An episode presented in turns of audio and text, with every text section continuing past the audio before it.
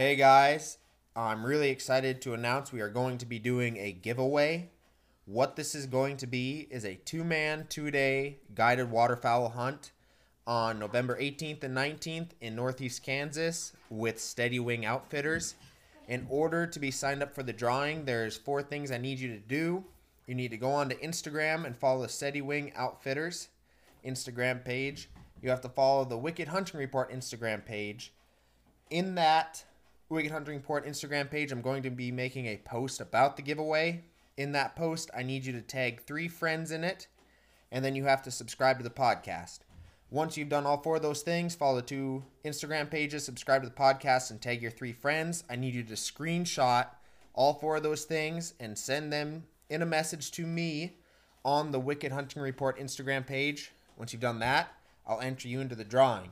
Uh, the drawing will go until the last day of February. Then on March 1st, I will draw the winner. And then on March 2nd, in that episode, I will announce who the winner is. So good luck. Tell your friends, get as many people as you can signed up. The more people you have signed up, the better options you have that one of your buddies is going to win it and invite you along. Good luck. Before we get started, I want to tell you about our sponsors. Uh, first, we have duckseason.com. That's D U K S Z N.com. Uh, go on there and check it out. You can trade hunts with people from across the country. Uh, there's a good duck hunting forum on there. You can buy some merchandise.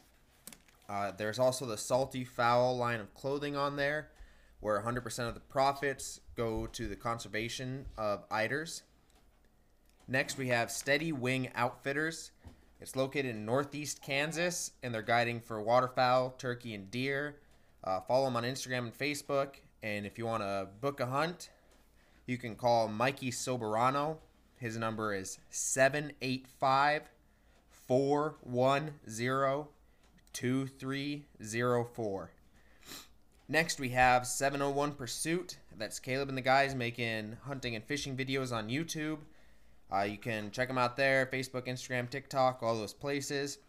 They also have a website. It is the numbers 701pursuit.com. Go on there and buy some clothes, hat, shirts, stuff like that. Now we've got Waylon Johnson and his guide service, uh, hunting ducks and geese down in the San Antonio, Texas area. Uh, you can find him on Facebook. It's Waylon Johnson on there. Or you can give him a call. His number is 361 494 7868. Lastly, we have Hiline Retrievers, uh, dog training up in Northeast Montana. You can find them on Facebook, Instagram, or TikTok. It's H I L I N E Retrievers. You can also uh, give me a call. My number is 406 783 7083. Uh, if you have any questions on training, need any advice, any help, or if you want to set up some training in the future for your four legged friend, uh, thanks a lot and enjoy the show. Don't forget, today is the last day to sign up for the hunt giveaway. So, for any of you that skipped all the way through the ads to get to the episode, uh, make sure you go back to the very beginning and all the details to sign up are in there. The post on Instagram to get signed up for the hunt giveaway is the top pinned post on the Wicked Hunting Report podcast Instagram page. So make sure you get on there and get signed up. I'll be drawing the winner tomorrow on Instagram Live, and I'll also announce it on the upcoming podcast episode on Thursday. So good luck, and don't forget to get signed up. Well, covey took wing, shotguns singing, a pointing dog down in the old logging road. And Danny got three and looked back grinning. I fumbled around and I tried to reload. The country was. All right, welcome to the Wicked Hunting Report. This is Garrett. Today I'm with Jeff Stanfield. He's from Knox City, Texas. Uh, he has the Big Honker Lodge and the Big Honker podcast. I guess Stanfield Hunting Outfitters. So, Jeff, why don't you introduce yourself? Well, you pretty much done a pretty good job of it right there. I'm Jeff Stanfield. I'm in the little humble abode of Knox City, Texas, population 1,200, uh, 1,198 good people, and me and Michelle, basically. Uh, I've been in the hunt business for 30 years with Stanfield Hunting Outfitters, and uh, we hunt in Texas, Oklahoma, and we will be doing hunts in Nebraska this year on the Platte River in December and January around Ogallala. I always pronounce that wrong. You guys are goose duck, turkey. What all do you guys do? Cranes too? We do a lot of crane hunting, crane all waterfowl, and then we do pheasant hunts on a preserve we've got, and then we do uh, we do a lot of dove hunting in September. September dove hunting is getting really big in Texas. Been big a long time, but it's a huge a huge deal for us. And we do pheasant or dove hunts, and then we do wild hog, and we'll do some deer hunts. We basically hunt full time from September through about the end of April, and then May, June, July, and August we don't do a whole lot. Just get ready for the next year. And then me and Andy have taken on a new role now. We are working with Boss Shot Shells, and we will be doing all this. We'll be at all the shot that Boss shows just about. We'll be in the booth. Got any questions about anything, you can reach out to us. Uh, got a brand new load coming out. It's going to be called the Stanfield Nine. It's going to be a number nine boss shot for doves, small game, teal. Great shot for teal. I shot it at teal last year. It's amazing. Grouse, quail, that kind of thing. That's awesome. That's uh, think that's what I'm going to order when we roll into summer here, getting ready for season. Because I need some. I want to get into some bismuth for uh, when I go upland hunting. So I think that'd be good, like sixes or nines or whatever absolutely amazing. We shot them, we tested them this year, and they're amazing. I mean, I'm telling you, it, it, made a big, big, big difference. And it's you're getting ahead of the curve anyways because it's not going to be long, and they're going to do away with any lead on any kind of public land and any kind of federal migratory bird. It's going to be all lead before long, or it's going to be all non-tox before long. Yeah, because we we uh, upland hunt quite a few places that are like steel shot only. So right. I like to I'd like to not have to worry about it. Just know whatever I have in my truck or my vest, I can use wherever I go, and not have to worry about switching from lead to steel. What what the shot is going to look like different, how it's going to fly and hit. Well, I shot the Stanfield nines last year, and and they, on on teal they were just they we they were vaporized on teal. I mean, it was a great shot, and we, we dove hunted with them, and I'm excited. We're going to go do some uh, some upland hunting this year with my friend Douglas Spain. Take nines with me there too. So how did your guys' season go this year? I guess waterfowl season. The first six weeks were epic. The last six weeks were epic also, but the last six weeks epic was not a good epic. It was horrible. Absolutely the worst six from about December 20th to January 28th was the longest six weeks of my entire life in the waterfowl business ever in my life. And it what was, was going on? We we're, we were in a drought. All of our playas and stuff were just about dry by Thanksgiving. Then we had the same birds. We didn't have a front. We, we, it was cool, and for early December it was cool. It was 45 to 50 degrees for a high every day. It was foggy and cold and misty, but it wasn't cold. We never got cold. It was just cool. And then we got that major, major front like December 20th, 21st, where it just got bitter cold, and that didn't help us. That just froze what little bit of water we had uh, had here up.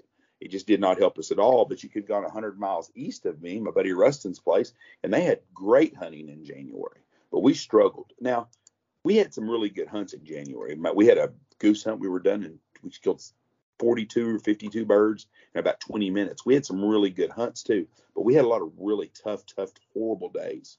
No wind, hot, the full moon. I mean, it just was just a perfect recipe. We were in a drought. It was dry here, so the farmers started turning ground under. And I, you know, it's funny. That is something that I just noticed here. I don't notice it other places. I talked to other outfitters and they said we went through the same thing this year. They plowed the corn under real fast in places. And farmers got to get ready for his next season. I understand that, but on a wet year they can't get as much stuff done. But this year being dry, they got a lot of their crops done and they got their fields plowed up and they plowed a lot of their food under. And that did just everything that could go wrong was wrong. The first six weeks were absolutely, st- I mean, amazing. We shot the piss out of the birds. The first six weeks as good as I've ever seen it. And the whole time it was happening, I knew what was coming down the road. I knew it. I knew it was dry. I knew it was going to be. I knew eventually we were those birds were going to get small, and they did. So I guess was all your guys' uh, customers pretty understanding of that, or did you have any uh, issues at all? I had two guys that were not real happy with us this year. Two guys in a group in two different groups, and the guys they're like best. I understand it's hunting. I've been doing this a long time. Um, one guy was an expert, and I got smart with him. I usually don't get smart with people. I let them talk and say their piece, and I try to make peace with them, and I do my best to make sure everybody comes back. And guy was just everything we did. He he was smarter than us. And I finally asked him. I said, "Listen, why do you pay money to an outfitter? You obviously know more than everyone else does around here that does this full time. I said, You're an expert. And his buddies thought it was funny. He did not appreciate that very much. And he wrote a real bad review for me. And then I had another guy wrote about a real bad review over it. I don't even. You work hard, you do what you can do. My phone is blowing up today. We're going to be sold out next year, but we're going to do what we can and we're going to work hard for everybody. And there's going to be just, it's hunting. Nowhere on my page or anybody else's pages it says a guaranteed kill. I had a lady call me this year. They did a hunt with us and they killed some birds. It was not a good hunt either. It was tough. I'm telling you, we had a tough last six weeks. And she called up and she's like, Well, no, these are these guaranteed hunts to shoot limits? I go, No. We do a pheasant hunt and they're not guaranteed you're going to kill anything anyways. Guaranteed you can shoot at something, but release bird hunts, you still I can't make you shoot. But nothing. It was not that big a deal one way or the other. So what do you guys do when it gets like that? Like the, they're turning crops over and it's a drought. Like, do you guys change anything up from normal or? The birds go to different places, but we would go from 150,000 birds to 35,000 birds in about three days. And right before Christmas, it got real cold, uh, real, real cold. The birds went north about 15 miles this year where they've never done this before. And I've got most of the wheat ground up there, but there was one place I didn't have them, and they stayed for about four days. And I had a client ask me, he goes, Well, your birds are gone. I said, No, they're right there. They're, they're just three miles up the road, and we can't get them to come down. Well, what do y'all normally do? I said, We've never had this happen before. That's what I mean. Don't, I don't care how long you've been in the hunting business. Every year, you're going to deal with something different than you've done before. I have safe areas, and I've talked about it so many times places to hunt. No matter what you scout and find, if it's six o'clock at night when it gets dark, if you don't have a place to go, you can go here and kill birds. I went through about three weeks this year where we didn't have that safe area, and it made some really tough times because usually I don't have to, I don't worry about all that stuff. And and I don't I don't lose a lot lose a lot of sleep over that anyways. All you can do is work and do your best job. I've got guys that work for me. We have good equipment. We have great places to hunt. And there's just some situations. It's hunting three quarters booked for next year already. So obviously we had a we had a good year enough that we were still 75% booked for next season already. So it's good. It was good. It was a the hunting was tough the last part of the year. The first part was excellent. You blend it together out of one to ten, I'd give it about a five or six. Is that about average for you guys then? It's like five or six average or? Yeah, it's yeah. The first six the first six weeks was about a nine point eight.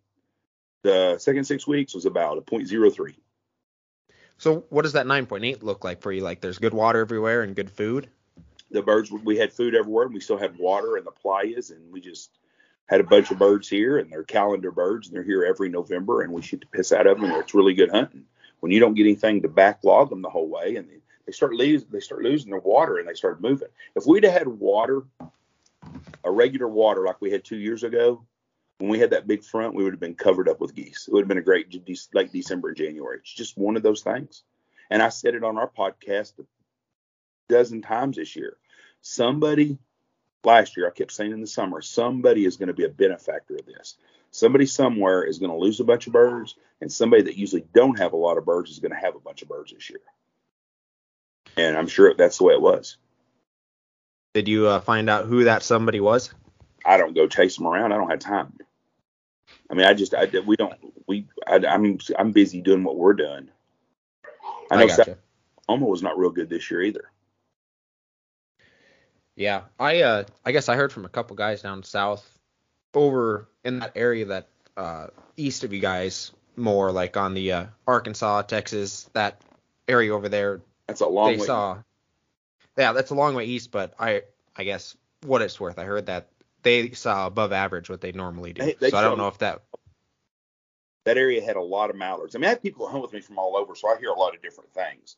But yes, that area was really good. I heard around uh, Texarkana back to Mount Pleasant area, they killed a lot of ducks this year. Makes me feel better that we're not dropping numbers. So speaking of dropping numbers, you guys did get rid of last time we were talking about. It, they did get rid of your guys' uh, conservation snow goose, right? as far as I know, yes. But I don't think it makes a hell of, hill of beans, anyways. I actually uh, last two weeks, whenever me and Michelle were in Mexico, a guy sent me a video of a ranch about 10 miles from where I'm at right now at my house, and it had about 15,000 snow geese on it. Now, if I would have been here, I wouldn't have done. I wouldn't even got out of bed to go look at them. But that's a bunch of snow geese for our area. A big, it was a big feed, and I saw two big feeds on the way to Wichita yesterday.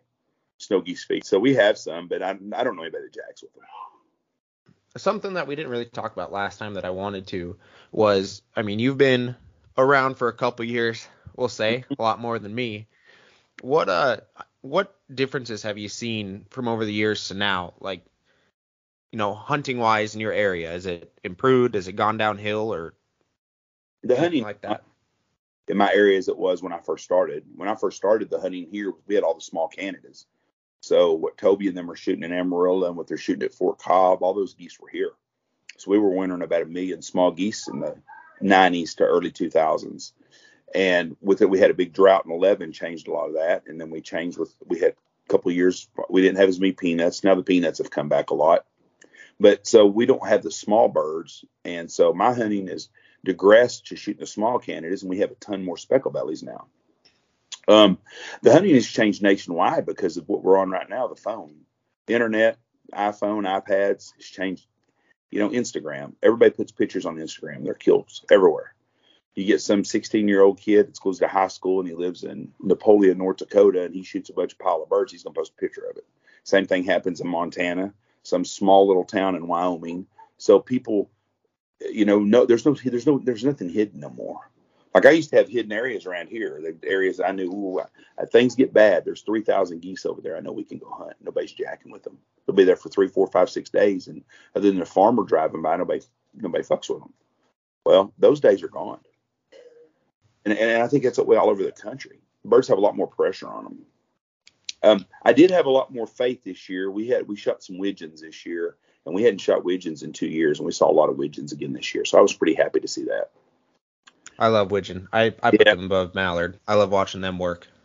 I was I was really really worried that the numbers were way off from what they're preaching to us, but that I've seen a lot of ducks this year at times. So it, it man, it's just a it was tough year here, so I can't give you a good a good uh, uh, prediction or not prediction. I can't give you a good comment on what was really here because I'm in other places because I stayed here the whole time. I talked to guys in Southwest Oklahoma. They had a really hard time the last month the season also. And then you could get to Northern Oklahoma and they had a really good season. I know some guys in Kansas that struggled at times. I know guys in Kansas it was absolutely amazing. Nebraska held a ton of birds, you know, and we just we didn't get much snow either this year. South Dakota got a big snow today, which is really good for the nesting areas. But I bet yeah, you got, my grandparents said they got like three to four foot drifts in the front yard right now in South Dakota. So are they sick of snow? Yeah, well, when we went down there for Christmas, they had a lot less than us, which normally they're about the same as us, but they were like we were seeing bare dirt out there. But over, since then, they've been steadily getting little chunks of snow here and there, and then this big storm, they they said they got pounded, so they're snowed in. We need that to happen at Thanksgiving. Yeah. I'll bet when your grandparents, I bet if you talk to them, I bet your parents, I bet they would tell you when they were kids at Thanksgiving, it was almost a white Thanksgiving every year. Well, when, growing up, growing up, every Halloween we had to wear a snowsuit and we had snow on the ground. We always had snow on the ground before Halloween. The whole time I was growing up. and now, I mean, if, if we do get snow before Halloween, it's melted that day, pretty much. We, we used to never be like that. Yeah, we need that again. That would help push the ducks down. We used to also. It was every year for uh, Easter. We always had snow on the ground still too, and well, it's not like that anymore. I wouldn't want that shit at all. It's way too long to yeah. have Halloween to Easter. Well, I mean, that's what you get when you live up in God's country. I would like to live in God's country. I would take that. I'm telling you right now. It's got its perks, but I mean, freezing freezing your tits off all winter and then sweating 100 degrees all summer with humidity. So weather's not perfect, but everything else is good. I, the people are good. It's a good life. You're very fortunate and very blessed. Yeah, well, I think that's part of it. I mean, we're all suffering through the same thing at all times. There's no point in being a dick to somebody. No, that's exactly right. But um, so you would say that social media is the biggest change you've seen from over the years? Biggest influencer in all of hunting. From every every every the, everything, everything is about it is not good. We would be so much better off in society now. I make a living now having a podcast basically. And me and Andy have got a TV series we're going to be doing. We're going to be talking about pretty quick. We got our series, the first family of waterfowl. So I, we we we've you know we're making money off of it. It's been good for my family. It's been a big blessing for us. But we were a lot better off as a society before we had cell phones. Before we had smartphones. I had to hate cell phone, but the smartphones have changed our world. You know, back you know 20 years ago, people didn't stop when there was a fight. They either stopped and helped someone, and they called 911. you see somebody getting robbed or run over by a car, you weren't videoing it, you were trying to help or call, you know, or you were help, you're doing something. Nowadays, everybody wants to video everything. Uh, from police officers, every time someone makes a stop, there's every car, every phone in the deal is going to, you know, and that 1.1 of 1% of the incidents, everybody wants to put it out and it makes everything look bad. So, yeah, I think cell phones have ruined everything, including hunting. Yeah. Next time you go with your family to have dinner, look around the room.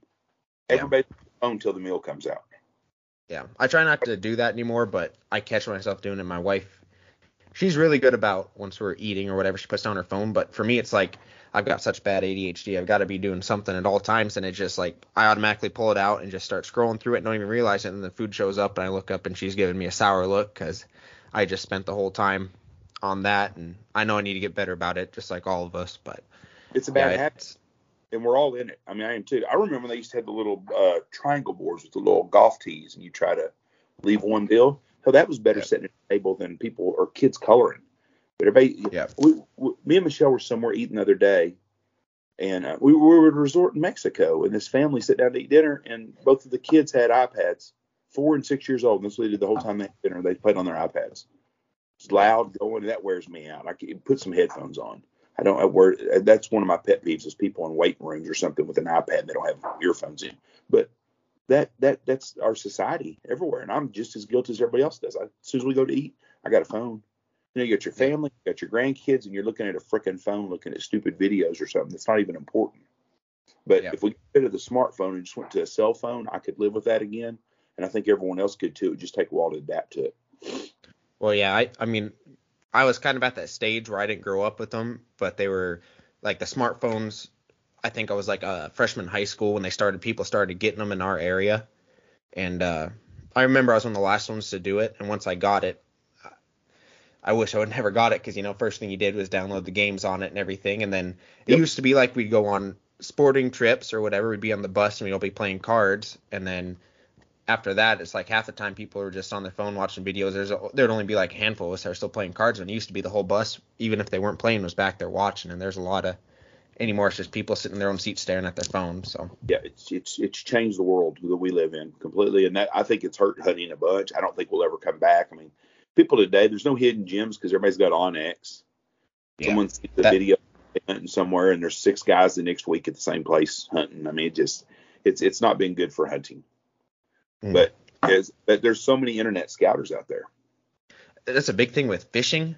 Like I'm on a bunch of like ice fishing pages and stuff, and uh, people post the picture, and there's guys that like if they say what the lake they're on, there's guys that have been that lake so much that they can look at the background and know right where that person's sitting, and they can be there the next morning fishing that spot because it's a hot spot. So a lot of them will blur out the background, like the uh, sky and the mountains or trees or whatever's around them, because there are so many people that were sniping spots like that. Because you just look at one picture and there's like two dozen guys, they'll know exactly where that's at because they've been on the lake enough, and they're just all posted up there the next morning when you go to go out. Yeah, life has changed so much, and it's not been for the good with the technology, especially in the outdoors. Yeah. So I guess back to more on hunting again. Besides the phones and the social media, gear wise, what what is the biggest changes, like the best improvements from over the years, like clothes, guns, shotgun shells, anything like that? The only thing that we have now that hasn't gotten better in the last 30 years is the flag. Randy Bartz the flag 40 years ago. I used the flag for the first time 30 years ago. It's the greatest tool you have in waterfowl hunting. The greatest, and no, and no one's improved it because you can't. So people can put a little shaft on it and do a little bit this, but it's still a flag. So the flag is has no different. Decoys are a whole lot better. I mean, you look at the technology with the Dive Bomb silhouette compared to the silhouettes from back in the day.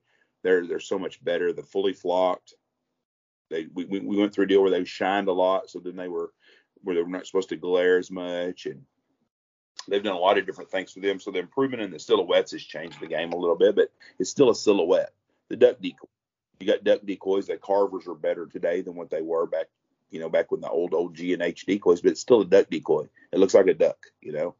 I don't really think a duck is smart enough to know the difference between a hundred dollar set of decoys and a three hundred and fifty dollar set of decoys, but people pay it for them. So I, I, the decoy game has gotten a little bit better, I would think, but still the, the basic part of waterfowl hunting for the decoys, the flag, uh, and that haven't changed much in the last, let's say, 50 years or 40 years, whenever Randy did the flag. But The motion decoys are amazing these days. The blinds that you can get, that Lucky Duck two by four blind is absolutely incredible. Uh, calls better; they're louder than they used to be. Um, but the basic concept of waterfowl hunting is the same. You know, I was talking to a gentleman, I talked to somebody at the turkey convention this week, and they were talking about turning tires over. And they were talking about they could just take old black tires. Who the hell was I talking to? Uh, anyways, I don't know. Maybe a Sean man or somebody was telling me about hunting over tires. No, it's Jeff Coates on our podcast was talking about this. Back in the day, they just take some old black tires and flip them inside out and put them on the ground, and you could shoot geese over them. I'm not so sure you couldn't do that today to a bird that's not been pressured a lot. But pressured birds, you need a little bit better decoys. Well, and yeah. finding those unpressured birds is about impossible nowadays it, too. It, and it's going to be that way more and more. You know, when when when I grew up hunting, there was there were people that hunted. There was more hunters than there are now today, probably, but they weren't very good hunters. You know, a group of four guys go out and if they killed two geese and three ducks, they killed five birds. They were happy as hell went home to their wives, happy showed them the spoils of their hunt. You know, they baked them a goose, tastes like shit, throw it out the window the next day. But they were, it was still, they went out hunted. They had a good time. It was camaraderie and fellowship. Um, there wasn't people stacking 50 and 100 birds. But people also at that time only shot what they needed. You know, you didn't find very many people hunting that were that weren't eating what they shot. Like you can't tell me a lot of these guys in in the, in the snow goose hunting shooting three or four hundred snow geese are going to eat all them birds. Well, yeah. And I know so, that there's there's quite a few people that at least that we hunt around. If you get quite a bit excess, we take them to uh, Hunters for the Hungry, like uh, those type of shelters and stuff. That's a great and thing. do it that way. But I've also seen piles of geese in ditches and tree yes. rows and stuff. And I don't like to eat geese. Everybody knows that This is a podcast. But in a sausage stick with some cheese and jalapenos, it's not that bad. Like yeah, so we grind ours up into sausage. That's that's the best way to get rid of it, like with the family. I yes. could eat the breast, but I used that's back when I was young and hungry and broke. Yeah. But I'm a nowadays fat, I'd rather grind it up. I'm a fat boy and I haven't been hungry enough to want to eat a goose. Never. But I'll eat the sticks. I don't mind the sticks; they're not bad. Just like deer, I'm not a big venison either, either, but the sticks are really good. Now, you were saying and you've been saying that you're not a duck eater either until that last one that you had in Mexico. You were talking about this on your show. Yeah, I just good. I just don't know how you don't how you don't like duck. I love duck. I mean, you leave it the skin on, fat on, scored up, cook in a cast iron, medium rare. They are just so good. I That's just the way I had it in Mexico. A lot of fat on it. Yeah you know, it, it, was really good. It was a French restaurant. I mean, it's the only thing on the, you know, they, they serve you shit about this big. There should be a fat son of a bitch in France, the way they feed them little meal. shit, you don't get enough to eat at all. Two grapes is a salad to them. I mean, shit, that's not a salad. That's not even a snack. But uh, the good, the duck I had was really good. It really was. I was, it was medium rare. Um, it tasted more like pork than it did a duck even. So I never thought that it tasted like pork, but it was always more of a like it was like a mixture of like deer and like beef to me. Because it always like had like the texture of beef but more of a taste like a deer. But that's this that's just me. Really good. I've had it two times at the same place and it's it's kind of it tastes like a real chewy pork chop. I mean it was really good. It's really good but it didn't have the uh, it wasn't real gamey tasting. Yeah. I grew up eating yeah. duck my dad would bake and it was absolutely horrible i mean it was dry I mean, it was miserable. It was like eating beef jerky that stunk. My grandma can cook anything except for wild game. She always overcooks it. I don't know if it's just the old people that were like that or what, but I mean, everything has just got to be well done, well done, and it's just like, just all you can taste is rubber and gaminess, and you just chew on it forever, and that's that's, that's not what, good. It's like it's even turkeys. Michelle makes the best turkey in the world. She puts it in a roaster oven. She's she puts wine. It kind of steams in a wine sauce and butter. That's excellent, and that's I enjoy it and I like it. But I, I've been to people's house and have turkey and it's dry as shit. And the same with deer and everything else. I want something that's that's I want if I'm eating beef, I want I want some blood in it. I want it medium rare. Yeah, anything past that isn't even isn't even beef anymore. It's leather, in my nope. opinion. But yeah, I agree. Uh, my mom is not of the same opinion, so there's people out there, so I can't talk too much trash on it because my mom likes them so well done that you can't tell what's the outside and the inside. I got a brother-in-law like that. I guess on the gear stuff, do you think that there's anything like coming next in the coming years that people haven't thought of yet that could come out, or anything that's really going to improve? That's funny you to ask this. I walked. I went to the turkey convention last weekend in Nashville. I highly recommend that for anybody that's a hunter. And I thought about that. I'm thinking, you know, there's something that's not in here right now that's going to be the big thing five years from now. Someone's got an idea in their head right now at home that's a million dollar idea for them. It just because every time you think you get to the next pinnacle, something else comes out. we've re we've mastered almost everything in the waterfowl business. The new shin gear waders are outstanding, outstanding. Now shin gear's got some bibs coming out, outstanding. Their boots are great. Everything they make is great. So these companies are getting these products and they're making boss shotgun shells. It's been shotgun shells forever. Now all of a sudden in the last five years, we've got this superior shot shell to shoot that we never had before. So someone's going to do an improvement of something we have now. But yes, I think there's a product out there that no one's come up with. I gave uh, I gave a guy an idea on a product that I think would really change field hunting for ducks and geese. We'll see if he does something with it. It's a real it's a really cool concept if they can put it and make it work whenever something new comes out and it's like game changer, it's always like that was so simple. Why didn't anybody think of that, or why didn't I think of that? And it's well, the guys that can come up with yeah, that and actually put the idea into use, like have the uh, ability to do something with their idea too, that really make it happen. I gave an idea, and if it comes out, it's gonna it's gonna change field hunting.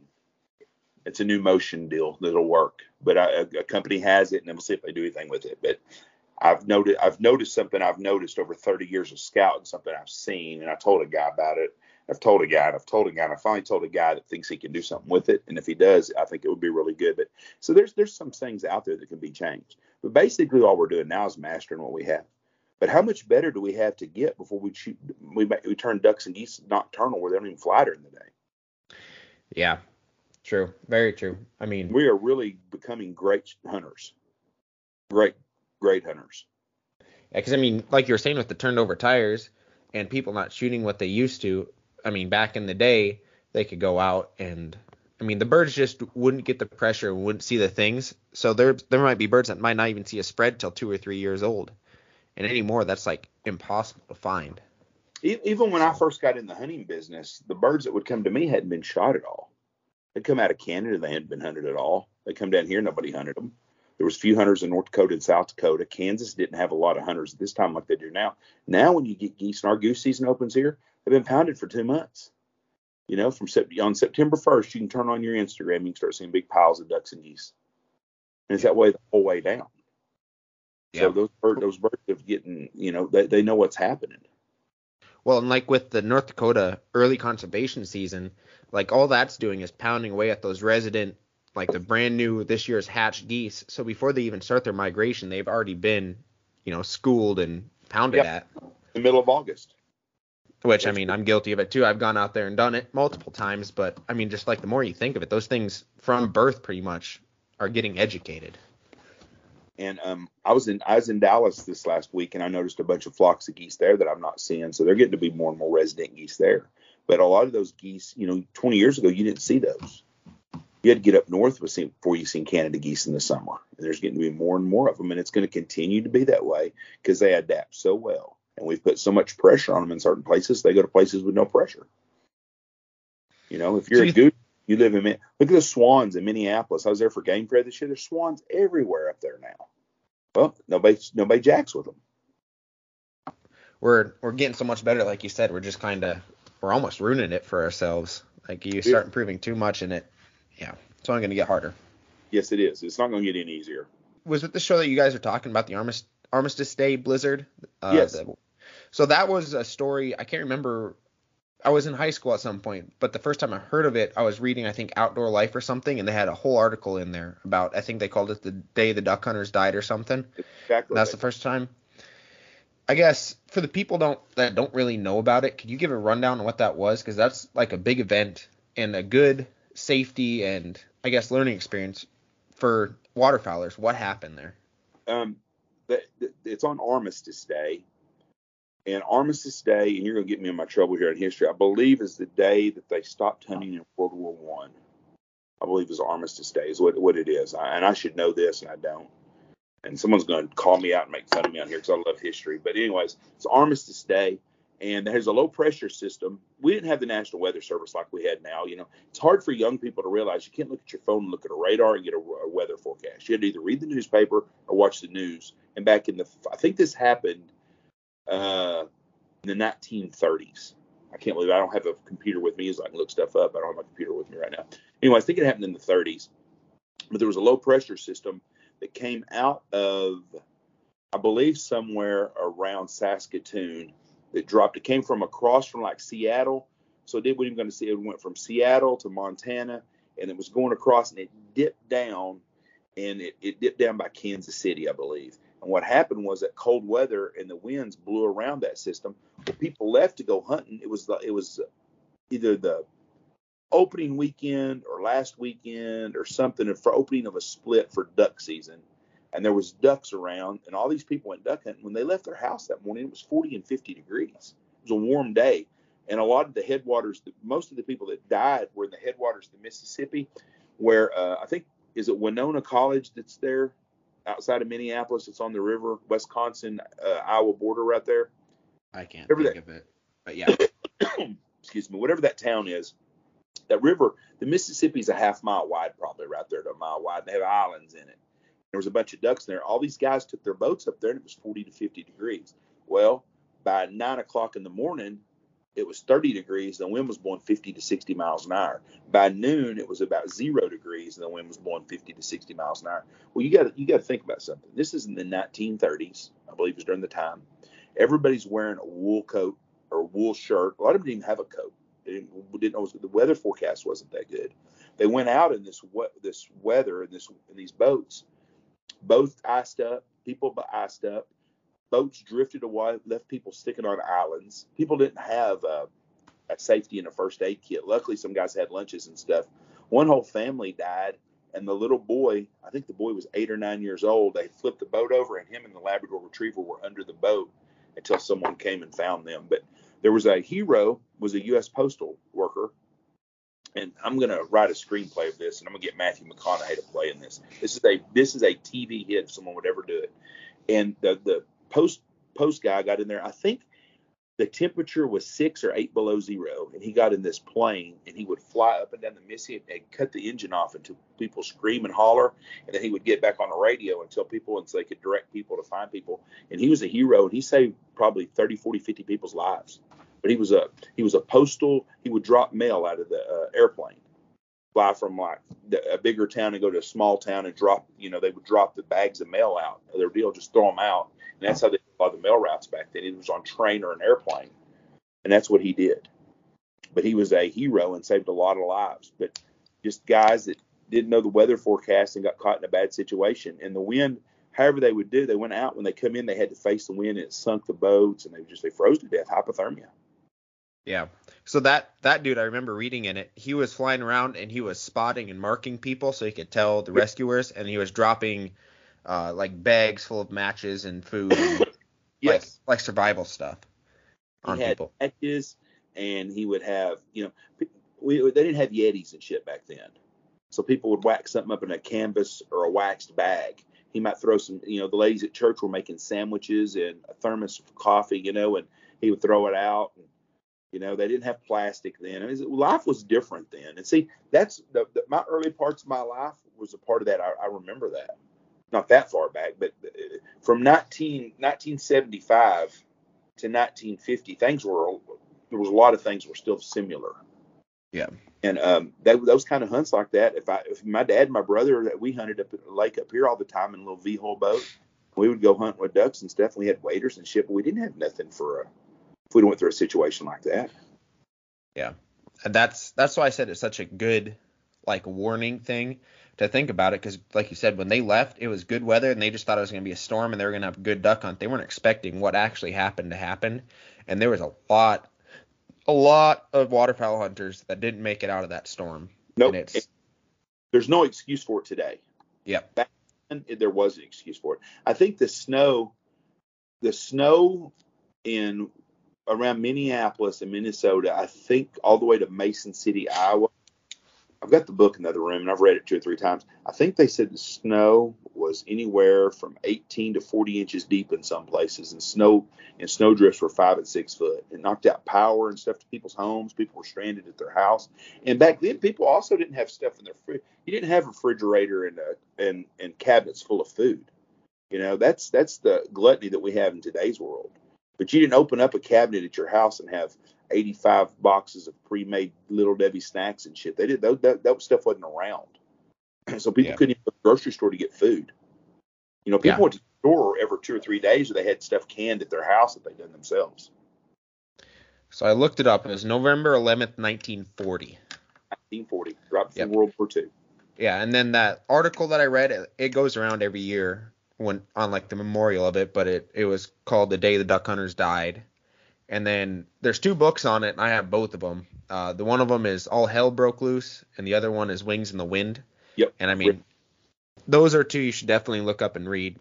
Not only like as a like a warning and stuff, and to learn from it, but they're really good books. I mean, I love history, things like that, especially when it has to do with the outdoors. But those are two that, if you're interested, you should definitely look into. Yeah, they're they're great books. I highly recommend them, and it's it'd be a good book to read your story. You know, take your grandkids. You know, eight nine years old or your kids, eight nine years old, and read books like that and get them interested in stuff. When I was a kid, I read books like that myself every day. But I like to read, and you could, you know, we didn't have the the video games and stuff they have today. We read, and I love to read, and I still do. Those are two really good books, and I highly recommend. it. It's a great story, and it should be a movie. Yeah, it really should. But I mean, with it being a lot of it being hunters that died, who knows if that'll ever get done. But it takes somebody like Mel Gibson to do it. are you saying that your uh, Mr. Yellowstone wouldn't be the guy to push this through? you know, he's he's he's working on a new movie with a friend, the guy that I know, and if he does the movie on him, then it will be a it, it would cut out of that different cloth. I actually have to say this: I'm not a big fan of all the liberal Hollywood bullshit, but I did watch Tulsa Time with Sylvester Stallone. It was snowy and cold here one day, and I was flipping through it. And I watched the first five minutes of it, and I got intrigued by it. And I watched the whole series. I binge watched it in about a day and a half. It's really a good series but I have not watched 1883. I ain't watching Tim fucking McGraw and his liberal wife and all that other bullshit. But I did like Tulsa Time. I haven't watched any of that stuff yet. It's I, it's, uh, I don't. It's a good show. It's a mobster goes to Tulsa. It's no different than Lilyhammer is on Norway, which is a good series, a, a very good a series with uh Steven Van Zandt, and, I, and he's a liberal. Bruce Springsteen's guitar player, but that's a really good show too. Which I like Italian mob stuff. I like it too. So. Yeah, I think I got a copy of the Godfather sitting right here on my dresser, anyways. I've never But- read the book, but I've watched the movies a bunch. Those are good movies. Yeah. So what I for what I was thinking of earlier was you do a pile and pile of scouting for the uh, uh, business. Mhm. How I guess what is your not theory on it, but like what's your game plan when you go scouting? Do you just cruise roads and mark where they're at, or do you like do you have like a set way? Well, my area is different than everybody else's. We hunt usually about 10 miles from my house 80% of the time. I know you usually know where we're going to hunt a day before, anyways. Our scouting is different here. I mean, it's not different. I've hunted, I've scouted in Oklahoma where we hunt, it's a pain in the ass. Some days you drive 30, 40, 50 miles to go to one spot. Get there and look, and the birds are gone somewhere else, and you're back going another way. So my scouting is easy here compared to a lot of places. so my scout, my scouting's pretty simple. I scout in the morning. I leave here at first light watch my guys hunt the first 30, 45 minutes, watch where the birds are going. Um, usually I have a pretty good idea where we're going to hunt the next day, that morning. And then sometimes I'll, well, we scout every afternoon also, and we just reiterate and take the guides and show them where to hunt. But usually I know where we're going to do by nine, nine o'clock one morning. I know what we're doing the day before, the next day usually. Sometimes I know two days before. We'll set a field for a day or so and hunt it the next day. And then we are fucked around and we don't know what the hell we're going to do at dark. I mean, I've been there a few times too. Anybody that's in the hunt business runs a lot of hunters has had no, I have no clue what we're doing. And when I talk to another outfitter and he says, I have no clue what I'm doing that night, I say, I understand. I've been there. I feel for you. But yeah, usually I know I don't, I have a good idea what I'm scouting. I'm not driving down a road not knowing where I'm going or where I'm, I mean, I'm not in the middle of nowhere where I don't, like if I went up to Montana and went hunting, you know, and did a hunt there, it's like I wouldn't know what I was doing. I'd have to find out who a hunter is, the farmer is, landowner or somebody. I'd have to track someone down, find a phone number, call somebody. I don't have to do all that stuff anymore. I know, shit, I know most of the people that farm everything within 30 miles of here, any direction. I know almost every farmer. And so do, you know, Justin, the, the guy, another guy that outfits down here. He does too. We've been doing it too long. Yeah. Well, and Oklahoma, I know most of the farmers. You know, anywhere within 20 miles of Hobart, I know just about every farmer and where they farm and what's what's theirs, what some what's not theirs. Yeah. So that's like up here. Since I'm I'm a mechanic, John Deere mechanic, I get I know pretty much everyone for the most part. I know most of the farmers, most of the landowners. So if I find something in this area, I'm usually pretty good to go because there's a good chance that I worked on something or theirs, and right. most of the time it pays off. But like once we go over to North Dakota to do our snow goose hunting and whatnot, it's like going in blind because even with onX, you got their name, well you don't have their number, and lots of times they have a PO box with their address, so it's pretty hard to you know find their door to knock on. You miserable, much... miserable time. Anytime yeah. All that shit, I, I do not miss any of that. You see all this white hair and shit. I'm only 25 years old. I look like this because I've been because of scouting and shit. But yeah, I don't I do not miss that at all. That's a miserable time. And the guys that do that, ugh, I feel sorry for them. Yeah, them uh the outfitters that snow goose hunt from Arkansas all the way up. We were spending your whole time knocking on doors and just chasing them. I can't imagine doing that. That would be I would pull my hair out and quit. If you want to be a life insurance salesman or an insurance salesman, you need to start out as a goose guide because you're told so many fucking times by people in the middle of places you don't know. Then being an insurance guy where nine out of ten people are going to tell you to piss off and get away, no problem at all. You're used to it. I can tell you this much: the key to that is being nice to people. If someone tells you no, you find something nice to say to them. Talk about something in their yard. You talk about their house. You come up with something nice to say. And a lot of times, if you could ever break that bond of them being an asshole or not wanting anything to do with you or whatever it is, you can get into them if you're just nice to people. We had yeah. we, we on the biggest peckerhead in a little town in North Dakota. Everybody, the locals, he wouldn't let nobody hunt with him. And we had a bearing glad on a truck tire, and he had to give me a ride to town, and I got to visit him with him. He hated goose hunters and didn't want to jack with them. Blah blah blah. Guess what he let us do before we left? He let us hunt because I made friends with him and visited with him, and I've done that a lot of times just find something in common, you know? They got a Wyoming Cowboy in their front yard. Talk about the Wyoming Cowboys. Talk about Fennis Dembo, who played basketball there in 1988 or something. Come up with some shit. You know, if you got to get on your phone and look up University of Wyoming to find something, try to find some common ground, and that will help a lot. Because yeah, it's pretty nice. I mean, but you got to think these farmers get dealt with all kinds of jackasses asking shit all the time. A good little tip. I found this out, and it was really simple because I'm a John Deere mechanic but 90% of them farmers will have an old broke down John Deere tractor or something sitting in their front yard that was their great grandpa's from way back in the day. If you can see what model that is and you know any little bit about it, you can that's always something to start a chat about. That old tractor was that your grandpa's? Was that your dad's?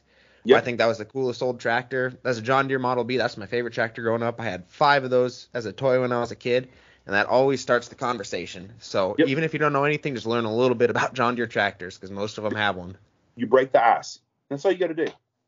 Mm-hmm. You know, and if you can ever find that common ground, boy, what's bad is if you bring something up you think's gonna be common ground and it's something they don't like, you're el fucko there.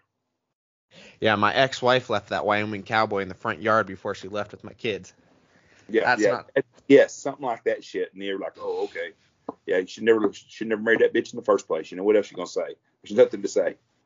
Yeah, I had I had one.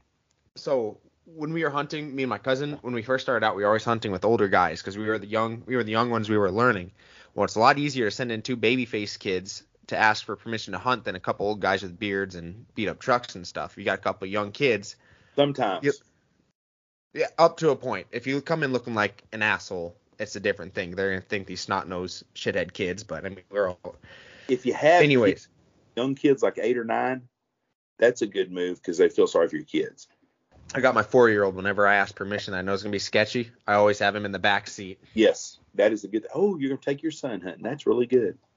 You know, I borrow kids in town sometimes. Like can your kids right quick when I ask somebody something. Anyway, so we went into this, or I went into this house. I was my cousin stayed in the pickup. It was one of those guys that as soon as I knocked on the door, he said, "Oh, come in, come in, come in, come in," or whatever. So I came in. Well, it was I can't remember why it was brought up, but there was like a mangy looking barn cat was like in the yard and like jumped up on my pickup, and I I said something about, "Oh, your barn cat jumped up on my pickup."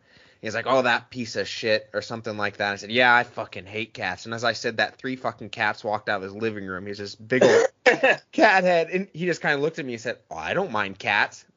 What are you here for?" It's like, "I was gonna see if we could uh, goose on this field." No, I was like, "Okay, see ya." That was it. So he was saying it as a joke, you know, like I would say, "Oh, that dog's a shithead." No, he actually liked his cat. So you got and that happens sometimes, just bad timing. I guess is there anything else going on or anything that you would like to discuss? Going to be in uh, Bass Classic in Knoxville, Tennessee, the last weekend in March with Boss. Come by and see me and Andy and Michelle will be there. Uh, be there. Be at uh, I'll be at Ducks Expo in Dallas. I think that's May 5th. And then I'll be at Squad Fest and with with Dive Bomb, or we'll be be in Delta. Me and Andy will be one of us will be at least at one of them. We'll be at Delta and we'll be at Squad Fest with Boss. And that's really basically it. It's my summer other than doing traveling, just doing some hunting shows. And um, we got a couple big announcements we're fixing to release on our podcast, the Big Honker Podcast. We'll have it out probably the next bunch of news out in the next two weeks on some new things we got coming on. Well, thanks. Thanks a ton for going on. And guys, go check out the Big Honker podcast. I'm sure all of you that listen to this already listen to that. Well, But we- check it out. Check out the YouTube page and stay in tune for their announcements. Um, yeah. Again, thanks for coming on. I greatly appreciate it. So I hope you have a good rest of your night and uh, I guess good weekend rolling in here. Hey, thank you, Garrett. God bless you and your family. Take care of that little boy. If there's anything we can do for you, let us know. Absolutely. Thank you. You have a good night. And good night. Bye.